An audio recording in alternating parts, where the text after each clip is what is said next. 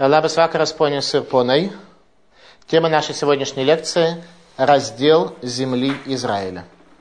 В течение семи лет продолжалось завоевание земли Израиля, и еще семь лет происходил раздел земли Израиля между коленами.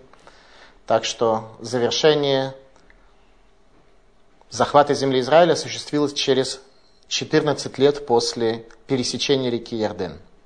После этого, через четырнадцать лет, начинается отсчет Шнот Шмита, субботних лет, и земля Израиля была разделена между коленами на основании жребия. Как был устроен жребий по разделению земли Израиля?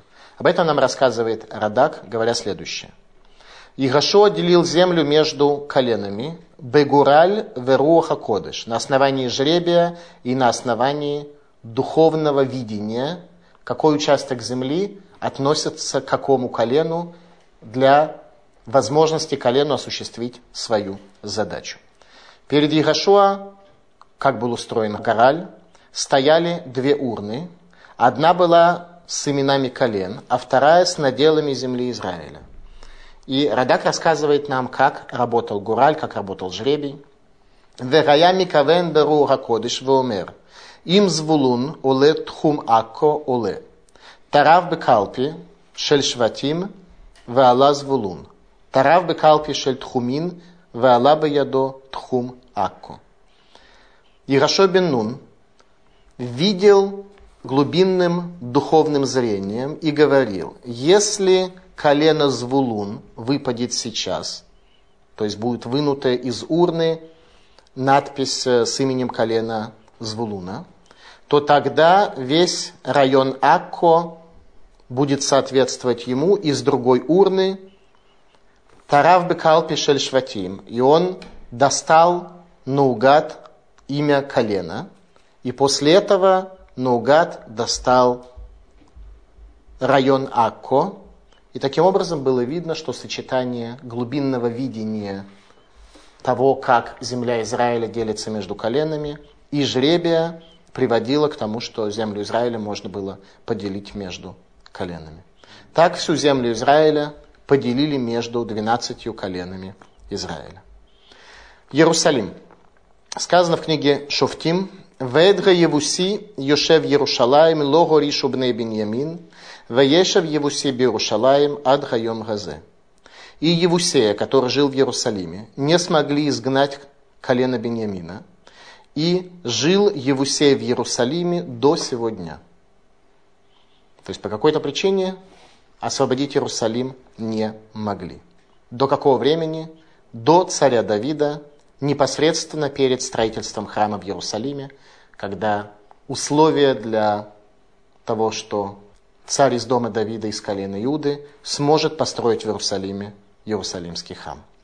Говорит Малбим, не смогли захватить Иерусалим, хотя Адуницедек был первым царем, который организовал царей пяти других городов на сражение с Израилем возле Гивона и потерпел поражение. То есть жители Иерусалима вышли на войну с Израилем, потерпели поражение, когда Йегошуа останавливает движение Солнца и Луны, и в результате город можно было захватить, но евреи почему-то этого не сделали. Говорит Илкут Шимони, «Ехолим гаюм авалло рашаим». Могли они захватить Иерусалим, но не имели права. Почему евреи не имели права освободить Иерусалим на тот момент? Объясняет нам Раши. «Кигу нижбало веленино веленихдо». Ибо он поклялся ему, и внуку его, и правнуку его. Возникает вопрос, кто поклялся кому, и чей там был внук и правнук. Речь идет про Авраама Вину, который заключил союз с Авимелахом, царем Плештим, о том, что будет мир между ними до четвертого поколения. Где это произошло? В городе Беершева, когда была борьба между Авраамом и Ицхаком и филистимлянами. Авраам выкапывал колодцы, так что вода появлялась, а филистимляне их закапывали. То есть ту ясность, которую еврейский народ нес в этот мир, филистимляне пытались стереть и уничтожит любую память о ней. Когда, наконец, у них ничего не получилось, и божественность, которая сопровождала наших праотцев, была столь ярко видна каждому, они заключили союз, и оказывается, что Адуницедек был из потомков филистимлян. Таким образом, евреи не могли пойти воевать за Иерусалим. Город Хеврон и пещера Махпела. Захват, завоевание города Хеврон. Об этом нам рассказывает четырнадцатая глава книги Йерошуа. «И подошли сыны Иуды к Йерошуа в Гилгаль, и сказал ему Калев бен Ефуне, кенезиец: ты знаешь слово, которое Господь сказал Моше, человеку Божию, обо мне и о тебе в Кадеш-Барнея. Сорока лет был я, когда Моше, раб Божий, посылал меня из Кадеш-Барнея разведать эту землю, и я принес ему ответ, что было у меня на сердце». О чем идет речь? Калев бен Ефуне, один из двенадцати шпионов, которые были посланы для того, чтобы разведать землю Израиля. И когда он вернулся, то Моше Рабейну отдает ему город Хеврон. Сейчас текст рассказывает о том, как Калев бен Ефуне получает город Хеврон от Йерошуа бен Нуна, и как все, что связано с Хевроном, оказывается в наделе колена Иуды. «А братья мои, которые поднялись со мной, вселили робость в сердце народа, и я в точности следовал Господу Богу моему. И клялся Моше в тот день, сказав: земля, по которой ступала нога твоя, будет наделом тебе и сынам твоим навек, ибо ты в точности следовал Господу Богу моему. А теперь вот сохранил меня Господь в живых, как говорил он, уже сорок пять лет с того времени, как Господь сказал это Моше, а Израиль ходил по пустыне. И теперь вот мне восемьдесят пять лет, еще и ныне я крепок, как и тогда, когда посылал меня Моше. Какова была сила моя тогда, такова она и теперь для войны, для того, чтобы выходить и входить». То есть Калев бен Ефуне, ему восемьдесят пять лет.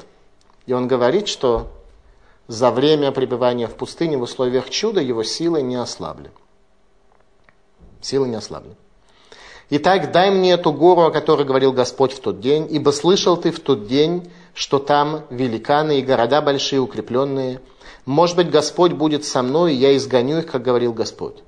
И благословил его Йерошуа, и дал в надел Калеву, сыну Ефуне, Хеврон. Поэтому достался Хеврон Калеву, сыну Ефуне, кенезийцу, и надел до сего дня, за то, что он в точности следовал Господу Богу Израиля. Имя же Хеврона прежде было Кирьят Арба, человек величайшего из анаков. И земля успокоилась от войны. Итак, город Хеврон и пещера Махпела оказывается в наделе колена Иуды.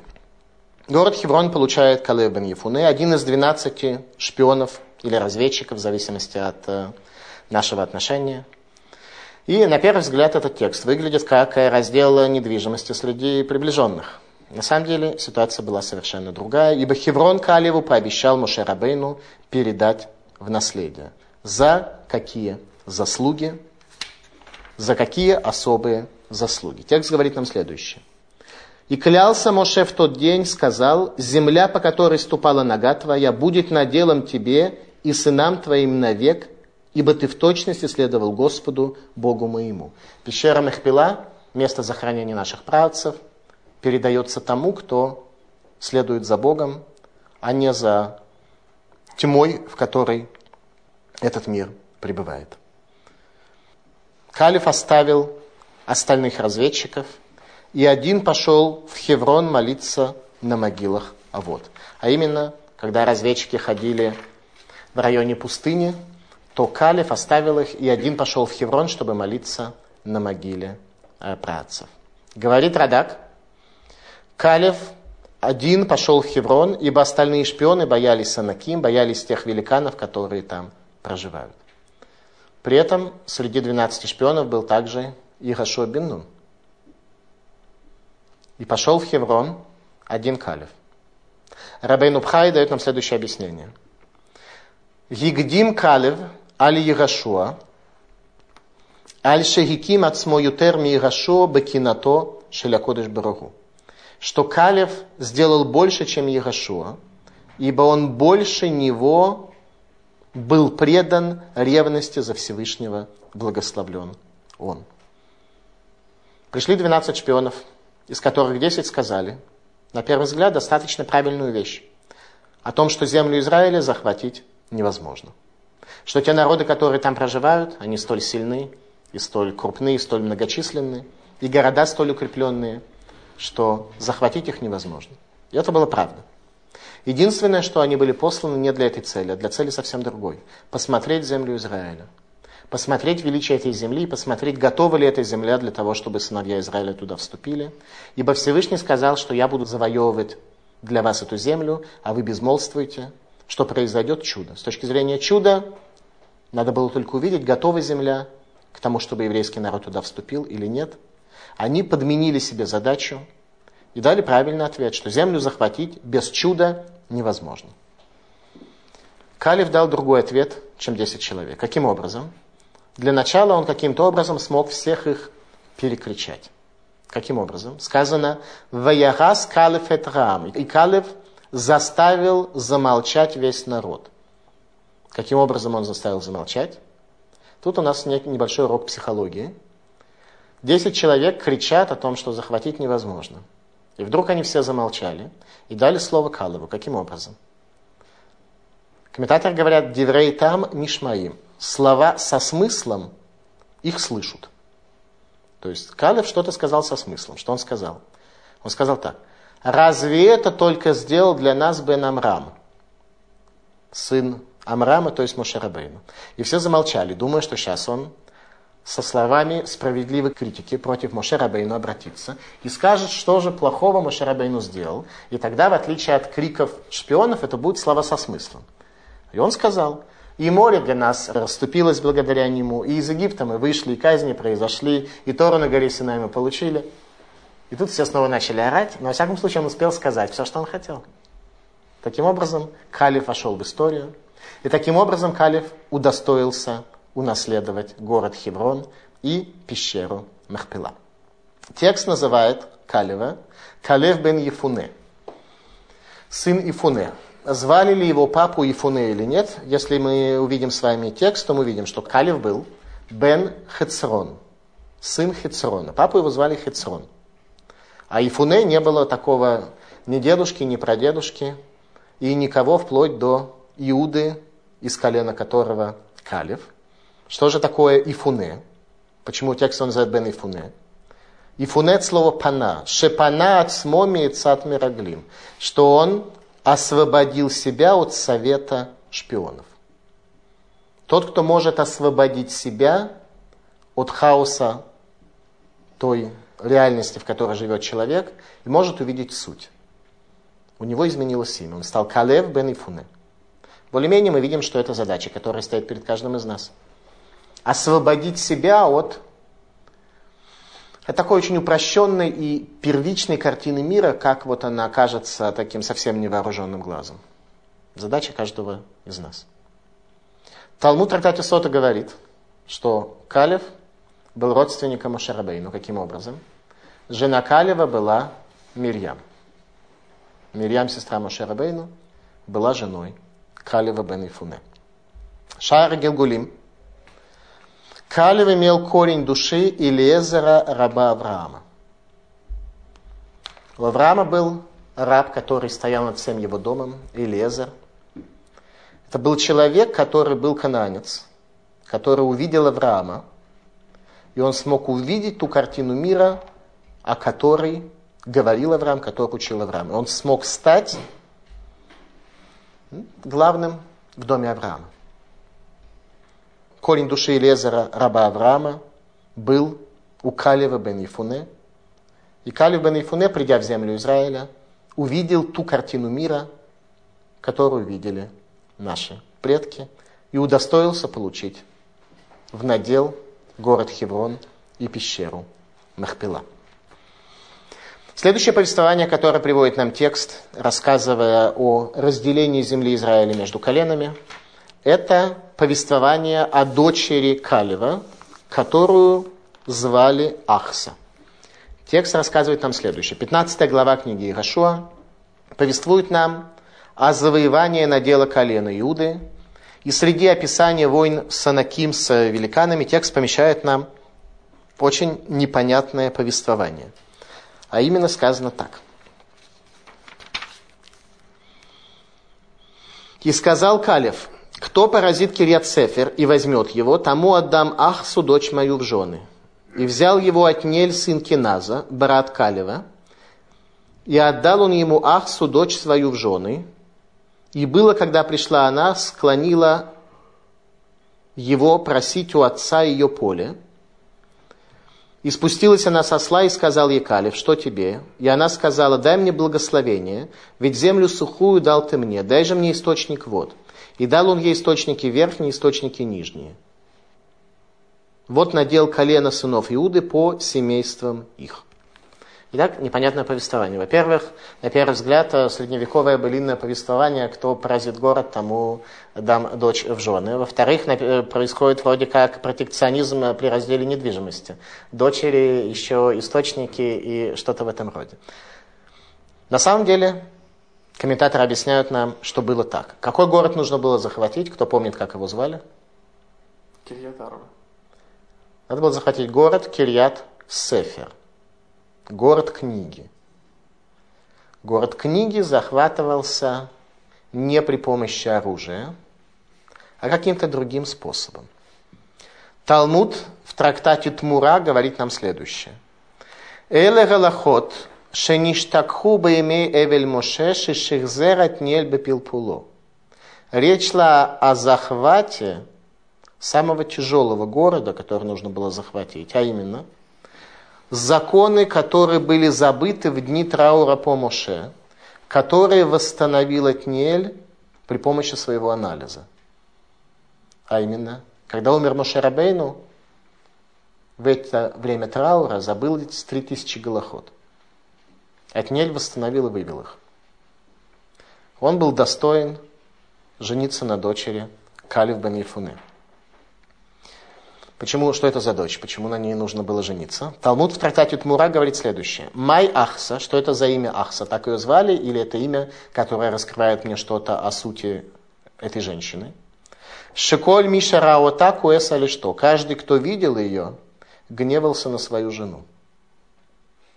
Когда видели возвышенный образ Ахсы, то человек гневался на свою жену, потому что в ней не находила подобного величия, как это было у нее.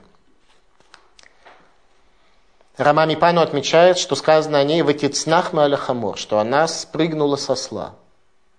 Зачем мне это писать? Как она подошла к своему отцу просить источники? Она была в Мерседесе, она пешком шла, или что мне знать? Зачем мне сказано, что она спрыгнула со осла? Рама Мипану говорит «Мяль хомра», она спрыгнула, она отдалилась, она дистанцировалась от материальности. Хомер, материя. Хамор – это животное, которое материально, оно имеет меньше интеллект, чем другие животные. Она отдалилась от материи. Это секрет еврейского взгляда на образ женщины. Каким образом женщина и мужчина должны стараться иметь уважение в глазах других. Что для этого нужно? Как в нашей недельной главе сказано, Паршат Кдушим, что Всевышний Кадош возвышен, и вы будьте возвышенными, ибо возвышен Бог ваш. Задача, которая стоит перед каждым из нас, быть возвышенным, быть достойным в глазах своих членов семьи, в глазах своих детей, в глазах еврейского народа. В чем суть просьбы Ахса об источниках? Если она была столь возвышенная, зачем ей нужны были источники? И о каких источниках вообще она просила? Говорит Рама Мипану, Ахса Гилгуль Ципор Эшет Моше, что Ахса – это реинкарнация Ципоры, жены Моше. В такой ситуации она просила, видимо, что-то совершенно другое. В чем суть просьбы о верхних и нижних источниках? Поскольку ее муж Отнель был Талмид Хахам, был мудрец Торы, который мимит от Ацмо Беогала Шель Тора, который умерщвлял себя в шатре Торы, то она произнесла просьбу, чтобы муж не оставил ее, как Моше в прошлой реинкарнации. А именно, Моше Рабейну отделился от своей жены, как только великое пророчество было наделом его постоянной связи с Богом. То есть остальные пророки, они видели Бога тогда, когда они видели, Моше Рабейну находился в состоянии пророческой связи все время, и он оставил свою жену, за что Мирьям и Аарон обратились к нему со словами критики, и в результате Мирьям получает проказу за недостаточное уважительное отношение к великому в еврейском народе. И в результате Ципора Эшет Моше, ее реинкарнация в следующей жизни, она попала как раз в Ахсу, а о Ципоре сказано было, что она была особой по своей красоте. И мы уже с вами поняли, что когда под красотой мы понимаем некоторое очень большое, очень большую гамму, очень большой набор качеств, которые определяют красоту. Таким образом, она просила верхние и нижние источники, верхние и нижние миры, чтобы муж не оставил ее как в аспекте верхних источников, так и в аспекте нижних источников. Это немножко то, о чем идет речь. Недвижимость между приближенными здесь никто не делил. Следующее повествование, которое происходит при разделении земли Израиля, это надел дочерей Целофахада. В тексте Торы приводится нам Целофахад, у которого было пять дочерей, и он по собственному желанию умирает в пустыне. И дочери просят унаследовать надел своего отца. Сына у него не было, были только дочери. И в тексте Торы приводится, что дочери Целофахада обратились к Моше Рабейну с вопросом, могут ли они, как дочери, унаследовать надел отца своего, или дочери не наследуют. В обычной ситуации, если у человека есть сыновья, то наследуют сыновья, а не дочери. А в данной ситуации, когда не было сыновей, то вопрос оказался неясным. Кликар рассказывает нам об обращении дочерей Целофахада к Иегошуа и удовлетворении их просьбы, как все это происходило. Текст нам говорит следующее.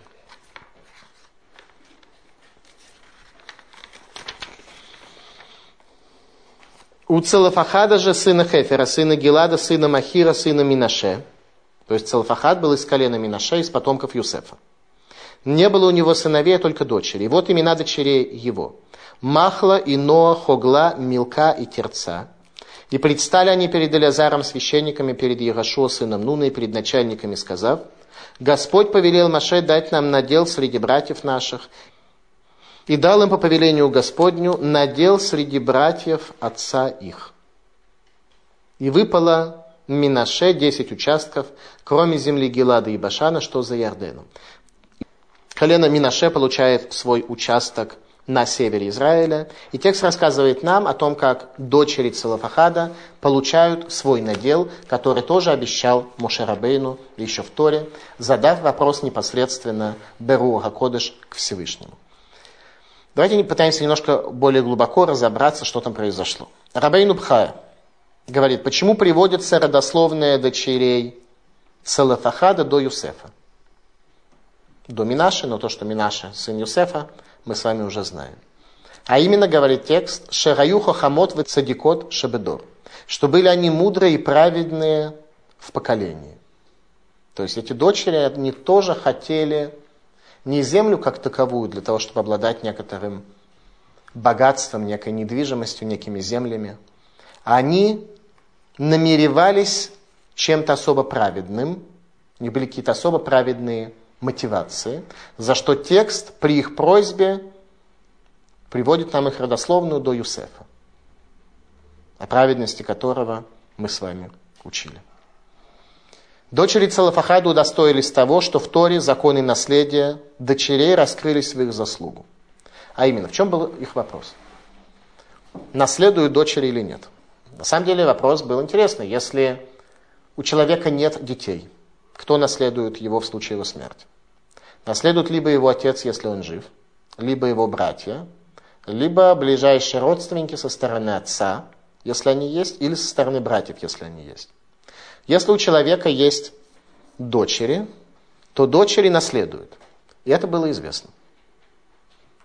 Что же за вопрос, который задавали дочери Целофахада? Суть их вопроса была следующая. Получают ли дочери две доли первенца или нет? А именно, Целофахад был первенцем у своего отца. По закону первенца написано, что первенец унаследует Все, что принадлежит его отцу, две доли. И говорится, принадлежа, он, что он унаследует, две доли на, из того, что имеет отец на момент смерти.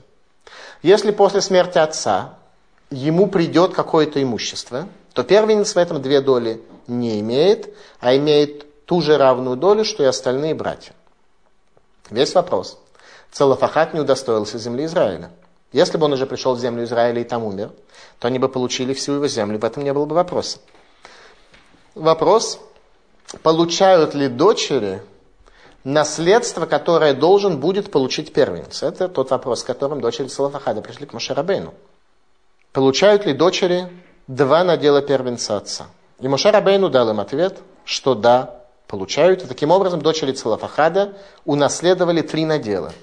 Одну долю от деда и две доли по линии отца, который был первенцем. При этом они сказали очень интересные слова в тексте Торы. «Авину мед бамидбар» – «Отец наш умер в пустыне». И возникает вопрос, зачем нам все это описать? И дальше они пишут, что не был он среди э, тех, кто жаловались, и не был он среди э, тех, кто... и так далее. Пишут, что как бы пытаются оправдать своего отца. Зачем нам все это повествование? Талмуд в трактате Бава Басра дает нам ответ.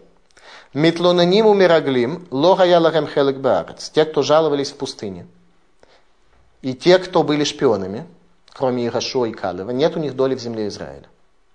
То есть тот, кто был в пустыне в условиях чуда и жаловался на отсутствие перепелов и на то, что манна не является достаточно качественной пищей, у них нет доли в земле Израиля. А у остальных была доля в земле Израиля не у тех, кто в нее вошел, а у тех, кто вышел из Египта. Если бы доля в земле Израиля была у тех, кто вошел, в такой ситуации дочери Целофахада не могли бы унаследовать, потому что их отец ничего не получил. Они унаследовали надел деда, который вышел, и надел отца, который умер в пустыне. Теперь, почему отец у них умер в пустыне, если он не был среди жаловавшихся, и среди шпионов, и тех, кто в связи с этим пострадал? Что же явилось причиной смерти Целофахада в пустыне, где не было болезней, где Калев бен Ефуне свидетельствует о том, что в восемьдесят пять лет он был такой же сильный, как в сорок? От чего он умер? От чего умер Целофахад, отец пяти дочерей, в условиях, когда народ пребывал в состоянии Нес, в состоянии чуда? Талмуд в трактате Шаббат говорит, приводит две точки зрения. Кем мог быть Целофахад, по какой причине он умер. Первая точка зрения, что Целофахад собирал дрова. То есть повествование о том, который нарушил шаббат, собирая дрова и был при этом забросан камнями, это был Целофахад. Вторая точка зрения, что Целофахад был сионист. Так говорит Талмуд в трактате Шаббат. Что Целофахад был сионист. В каком смысле? Он был тот, который залезал на гору. А именно, когда... пришли шпионы, и Всевышний сказал, теперь сорок лет вы будете в пустыне до тех пор, пока последний из тех, кто мог носить оружие, не умрет, и тогда дети ваши войдут в землю Израиля. Была группа людей, которые сказали, афальпикен, несмотря на это. И написано, ваяафилу алягар, они полезли на гору, и они были убиты, погибли. Доли в земле Израиля они не потеряли. Они стремились к земле Израиля, они погибли. Потому что в землю Израиля можно прийти, если Бог позволяет это, а не по собственной инициативе. Тем не менее, они погибли. Дат Скенем говорит, «Целофахад битель мицват захор». Целофахад устранил заповедь «Помни». «Помни день субботний». А именно, до Целофахада все евреи соблюдали шаббат. И не было... свободы выбора у еврея не соблюдать шаббат. Это было нечто такое, нарушить что не мог ни один человек. То есть четко проходила граница того, что ментальность и сознание народа не позволяло в шаббат совершить никакой работы. Целофахад нарушил шаббат. Это не привело к тому, что все повально тоже начали соблюдать шаббат. Больше такого случая не было. Но эту заповедь, которая до сих пор была абсолютно незыблема, Целофахад разрушил. Теперь это стало возможно после него. Он привел к самой идеи возможности нарушения шаббата.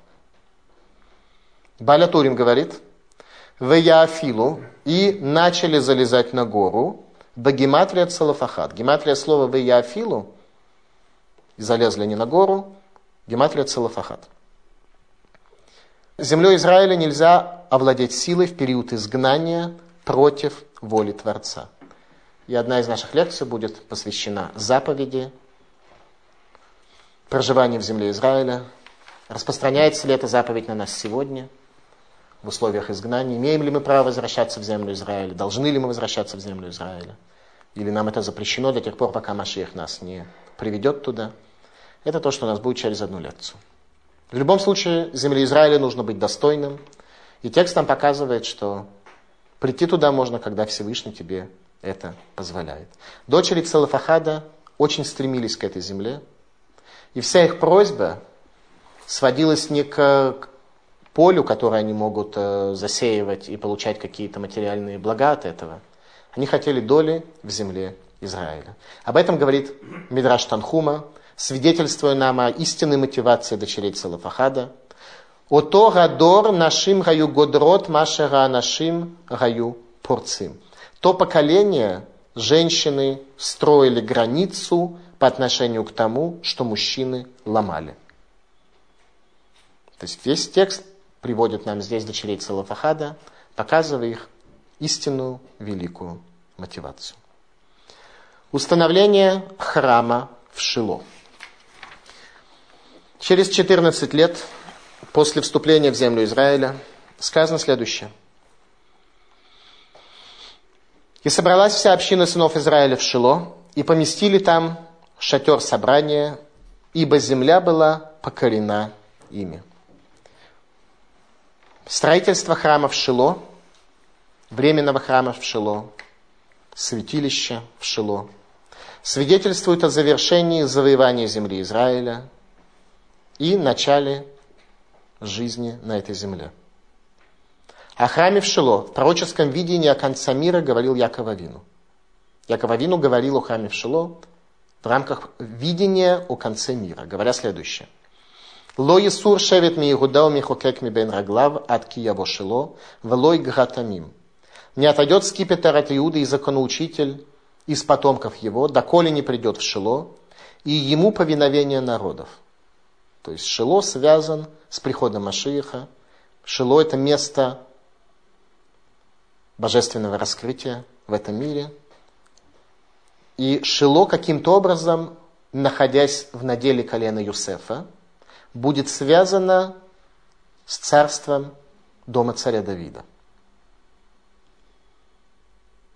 Шило – временный храм, который простоял триста шестьдесят девять лет до помазания царя Давида, первого из царей колена Иуды. О Шило царь Давид говорит в псалмах: «Кен бекойдеш хазитиха лиройс усхак войдеха». И вот в святости видел я тебя, видеть силу твою и славу твою. Это то, что было в храме в Шило. Сила Всевышнего и слава его в нем раскрывалась. Там раскрывалась слава Всевышнего. Об этом пишет царь Давид, который сам Шило не видел. Он был помазан на царство после того, как Шило был разрушен. Последнее особо интересное повествование, которое у нас приводится в книге Йешуа, это жертвенник колен Гада и колен Рувена. Колено Израиля поделили между собой землю Израиля таким образом, что девять с половиной колен оказались к западу от реки Ярден, а два с половиной колена оказались к востоку реки Ярден, Голанские высоты, и южнее Голанских высот, там, где сегодня территория Иордании. Соответственно, два колена Гада и Рувен обратились к Моше Рабейну, говоря, что земля там очень хорошая, плюс есть источники, которые позволяют нам прийти к умозаключению, что колено Юсефа особым образом очистило для себя, освободило для себя голландские высоты, приобрели там земли. Об этом написано даже в тексте Торы, колено Гада и Рувена и полколена Минаше оказались с той стороны реки Ярден. И они обратились к Моше Рабейну с просьбой, и тот сказал, что он готов дать им эти земли, на условии, что они пойдут воевать за землю Израиля первыми. Они согласились, и они на протяжении четырнадцати лет захвата земли Израиля и разделения находились впереди еврейского народа и освободили всю землю Израиля. И теперь они возвращаются назад, и в связи с этим происходит очень интересное и очень поучительное повествование. Сказано так. «И возвратились, и пошли сыны Рувена и сыны Гада, и половина колена Минаша от сынов Израиля из Шило, что в земле Канаан, чтобы идти в землю Гилад, на Голанские высоты, в землю владения своего, которой завладели они по слову Господню, данному через Моше». Об этом мы с вами говорили и разъяснили. «Когда дошли до окрестности Ярдена, что в земле Кнаан, сыны Рувена и сыны Гада и половина колена Минаши соорудили там жертвенник возле Ярдена, жертвенник большой, который виден издалека». Что они сделали? Они построили к западу от Ярдена, на границе, модель жертвенника, который был в Шило. «И услышали сыны Израиля следующее. Вот соорудили сыны Рувена и сыны Гада и половина колена Минаше жертвенник возле земли Кнаан в окрестностях Ярдена на стороне сынов Израиля». Как должны были все колена отнестись к этому? Построили жертвенник. Это хорошо или плохо? Плохо. Или никак? Ну, жертвы, видимо, только в храме могли. Жертву можно было только в Шило приносить, совершенно верно. «И когда услышали это сыны Израиля, то собралась вся община сынов Израиля в Шило, чтобы выступить против них войной. И послали сыны Израиля к сынам Рувена и к сынам Гада, и к половине колена Минаши в землю Гилад, Пинхаса, сына Илязара, священника, и десять начальников с них, по одному начальнику, по одному начальнику семейства от всех колен Израиля, и каждый был главой семейства их над тысячами Израиля. И пришли они к сыновьям Рувена, к сыновьям Гады, к половине колена Минаши, в землю Гилад, и говорили им, сказав: так сказала вся община Господня, что это за вероломство совершили вы перед Богом Израиля, отступив ныне от Господа, соорудив себе жертвенник и восстав ныне против Господа. Мало ли для вас вины служение Пеору? Служение Пеору — это когда человек испражнялся на ценности, то есть когда человек служил самому себе. От этой вины мы не очистились до сего дня, и был мор в общине Господней. Так что вы сейчас нам добавили еще одно преступление. А вы отступаете сегодня от Господа, и вот сегодня вы восстаете против Господа, а завтра он на всю общину Израиля прогневается. Почему прогневается на всю общину Израиля? Потому что весь еврейский народ соединен вместе для одной миссии, как разные органы создают одно тело, так еврейский народ вместе создает концепцию человека, концепцию еврея, который должен осуществить свою задачу. «Если же нечиста земля владения вашего, то перейдите себе в землю владения Господня, в которой находится скиния Господа, возьмите надел среди нас, но не восставайте против Господа, и против нас не восставайте, сооружай себе жертвенник, помимо жертвенника Господа Бога нашего. Ведь Ахан, сын Зераха, совершил преступление и взял из заклятого, а на всю общину Израиля был гнев, и ни один он умер за вину свою. И отозвали сыны Рувена и сыны Гада и половина колена Минаши, и говорили тысячи начальникам Израиля: Бог есть Господь, Бог есть Господь. Он знает, и Израиль знает. Если мы восстанем и изменим Господу, то не помоги ты нам в тот день». Это они обращались к Всевышнему. Если в нашем намерении есть что-то неверное, согласно Галахе, то не спаси нас в этот день. «Если соорудили мы жертвенник для того, чтобы отступить от Господа, и для того, чтобы приносить на нем всесожжения и приношения хлебные, чтобы совершать на нем жертвы мирные, то Господь сам да взыщет. Не из опасения ли того сделали мы, что в последующее время сыны ваши не сказали сынам нашим: что вам до Господа Бога Израиля?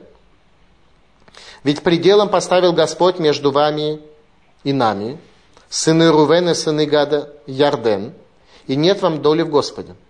Они опасались того, что то, что они живут за границей, на каком-то этапе их от храма отодвинут, и в равенстве им откажут. И не допустили бы сыновья ваши наших сыновей чтить Господа. Поэтому мы сказали, позаботимся же о себе, соорудив жертвенник этот, не для всесожжения, не для жертвы, но свидетель он между нами и вами, и между последующими поколениями нашими, что мы можем служить Господу всесожжениями нашими и жертвами нашими.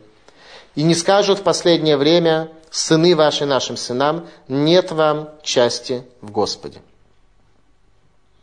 И увидел весь Израиль, что намерение их было правильное, и вернулись они назад. Итак, жертвенник, колено Гада и колено Рувена. Колено Гада и Рувена обратилось к Моше Рабейну с просьбой о получении земли к востоку от реки Иорден, и получили эту землю. Моше Рабейну согласился об условии, что они пойдут воевать первыми.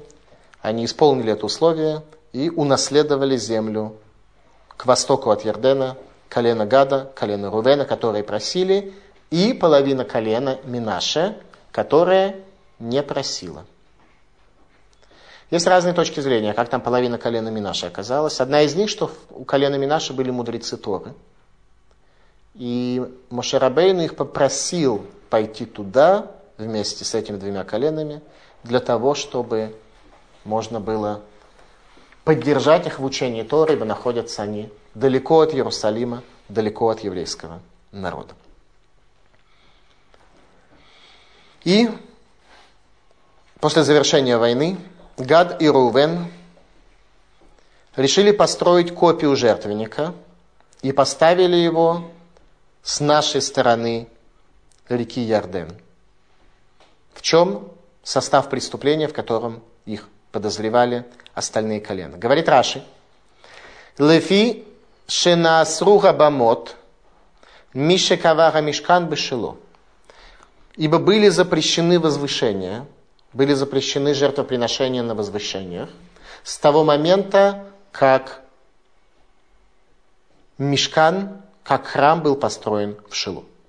Теперь единственное место, где жертвоприношение можно было приносить, был Шило. Стало быть, приносить жертву за пределами Шило есть непосредственно запрет из Торы, за который положена смертная казнь. И мы учили с вами, что смертная казнь – отрезание души. И мы учили с вами и задавали вопрос, когда евреи приносили жертвоприношение на высотах в период царей, что они при этом нашли? Есть запрет жертвоприношения за пределами храма. И люди, несмотря на это, и несмотря на то, что наказание за это было отрезание души, люди, несмотря на это, приносили жертвы. Какой здесь ецер, какое здесь желание? Сегодня мы с вами не понимаем, потому что мы не понимаем, как это служение вообще работало. Но так или иначе мы говорили с вами, что речь шла о том, что человек мог осуществить свое собственное, особое и неповторимое служение на своей собственной высоте. В конце концов, это служение себе, некий рост определенный в каком-то своем служении, и об этом что сказано? «Не очистились мы до сего дня от Бааль-Пеор», от служения Бааль-Пеору, когда человек, испражняясь на идол, служит себе. Текст книги Ирашуа находит связь между двумя этими понятиями. В чем же была настоящая причина того, почему сыны Гада и Рувена построили этот жертвенник? Жертвенник для свидетельства. Сыны Гада и Рувена предвидели еврейскую историю и опасались, что наступит время, когда их могут провозгласить Сугбет вторым сортом, сказав, что вы живете там за Иорденом, поэтому вы, евреи, не особенно качественные, поэтому вы не имеете доли в Иерусалимском храме и так далее, и так далее. Они решили построить свидетельство в виде этого жертвенника. Они предвидели Синат Хинам, бессмысленную, беспричинную ненависть в еврейском народе. Радак: Бней Гад у Бней Рувен построили Сагит Лемидбаха, жертвенник свидетельства. Какое доказательство, что этот жертвенник предназначался именно для свидетельства, а не для чего бы то ни было другого, объясняет Намалбим. Бану эт рамизбех бецад шель Кнаан, шарая бецад Ярден рамаарави, везе миида лэгэм шело хаядатам лгипаред миисраэль. Во-первых, где они построили этот жертвенник?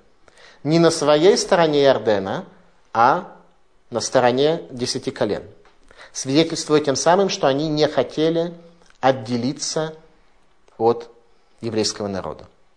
Малбим приводит еще доказательства. Рак лемаре. Они написали, что этот жертвенник лемаре для видения, а именно кирая гавуа меот блома алот шелогая рацон габуним леракрива лаврак ласот бо зехер вациюн. Только для свидетельства они построили этот жертвенник, ибо он был очень высокий, без ступеней. Ибо желание строителей не сводилось к тому, чтобы приносить на нем жертвы, а только сделать его в качестве памяти и в качестве знака о связи между коленами Гада и Рувена и остальным Израилем.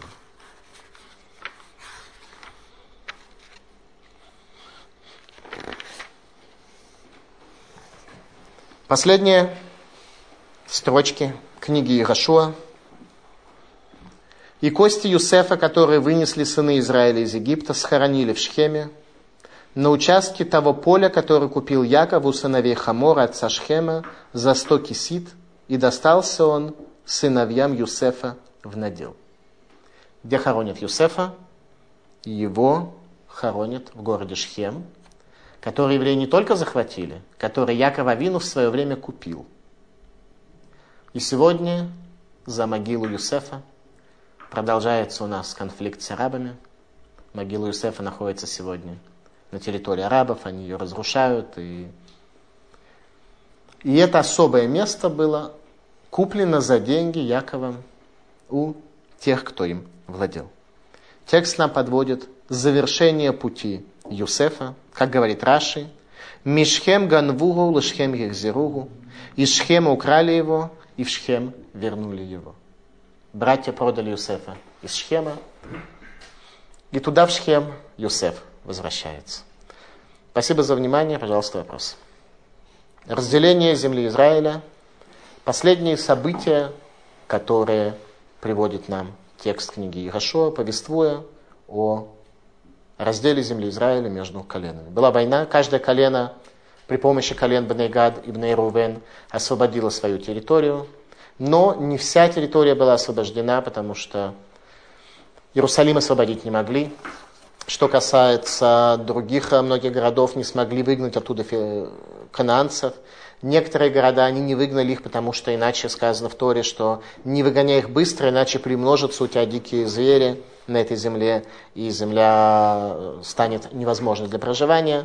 Поэтому осталось еще много канаанцев, которые там проживали, но в целом Земля, земля была освобождена еврейским народом, и те кананцы, которые остались, они приняли на себя соблюдение семи заповедей и были подчинены еврейскому народу. У меня вопрос, почему Калев назван кинезийцем?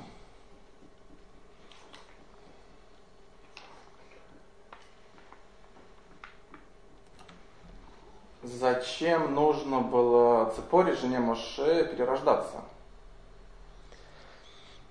Сказано, что Ахса, дочь Калева, была Гилгулем Ципоры, жены Моше, и мы говорили, что обычно Гилгуль необходим тому человеку, который не завершил свою задачу в этом мире. И следующая реинкарнация, она помогает обычно человеку восполнить те задачи, которые перед ними стояли. Что касается Ципоры, которая пошла за Моше Рабейну, еврейский народ, будучи дочерью Итру, который был медианитянин, и, соответственно, все виды идолопоклонства изучил и всем послужил, то, по всей видимости, у нее была некоторая незавершенность по поводу тех первых лет ее жизни, до того, как она вернулась к еврейскому народу. В связи с чем ей нужно было, возможно, восполнить это в новом состоянии. И конкретно в Вильнюсе рассказывают такую историю, которая может более ярко продемонстрировать эту идею, что во времена Виленского Гаона однажды у одной семьи родился ребенок, и когда мать оторвала его от груди, ребенок умирает. Он был очень талантливым, очень способным, очень красивым, очень гармоничным, и умирает сразу, как только мать оторвала его от груди. И они были в большом горе. Сидели семь дней траура, и в первый день траура к ним среди людей, которые пришли их утешить, приходит Виленский Гаон. И они были очень удивлены этому визиту, потому что они были обычной семьей, которая не относилась к великим мудрецам Вильны. И они не очень ожидали, что Виленский Гаон может к ним прийти и услышать. А вообще об их горе. Виленский Гаон пришел и рассказал им следующую историю. Что ребенок, который у них родился, это был Гилгуль, это была реинкар... реинкарнация герцедека графа Потоцкого, который э, был сожжен католической церковью на улице Гедиминоса. И герцедеку для осуществления своей задачи необходимо было родиться кошерным образом у еврейской матери и быть вскормленным э, молоком еврейской матери. Для этого он родился. Как только он осуществил полностью свою задачу, свое исправление, он ушел из этого мира. Это немножко открывает, в частности, взгляд евреев на смерть, на страдания.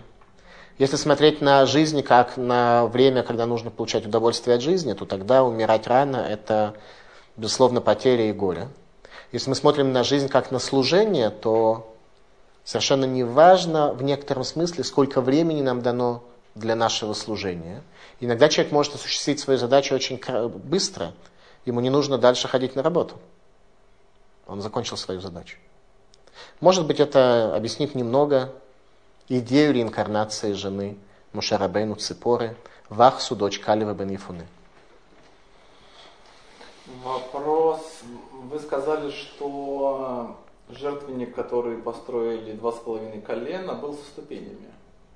Но... Он был без ступени. Жертвенник был без, без ступени, ступени, изначально построен, чтобы нельзя было на него подняться. А, но жертвенник тоже должен быть без ступени, чтобы не открылось... Жертвенник должен был быть Спанцев. с покатым таким мостиком. Этот мостик они не построили. Понятно.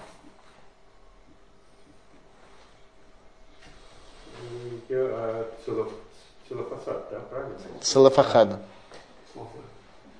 Целофахад.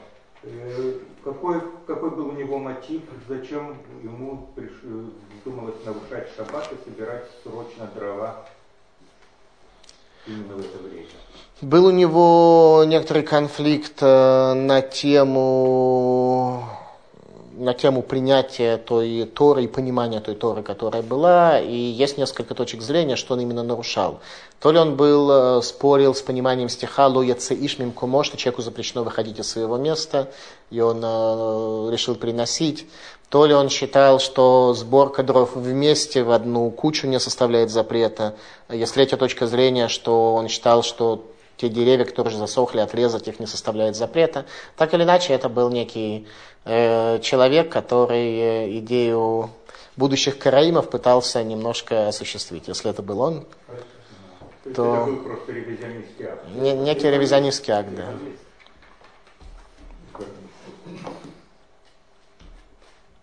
У меня более общий вопрос. Как а, все, а, задачи всех двенадцати колен соединяются в общую задачу еврейского народа? Каждое колено, оно особое. У каждого колена есть особая своя миссия, особая задача. И мы можем увидеть с вами задачи колена из благословений, которые коленам дает Яков Авину и Моше Рабейну. Если это касается колена Иуды, то его суть царства. Если это колено Юсефа, то его суть это... слава еврейского народа. Если колено Беньямина, то это видение света, которое они могут увидеть больше, чем другие колена. Если Иссахар, то это изучение Торы. Если Звулун, то это состояние, когда человек находится в этом мире и работает, и при этом знает Тору не меньше, чем Иссахар. Если это колено Леви, это состояние близости и сопровождения. Все вместе они осуществляют свою задачу, когда одно колено делает больше других то особое, что они должны сделать, и при этом обогащает этим других колен, которые от них этому учатся. Известно вообще, ну как, как, как шло дальше развитие потомков Элиэзера, как они стали евреями? Элиэзера раба Авраама?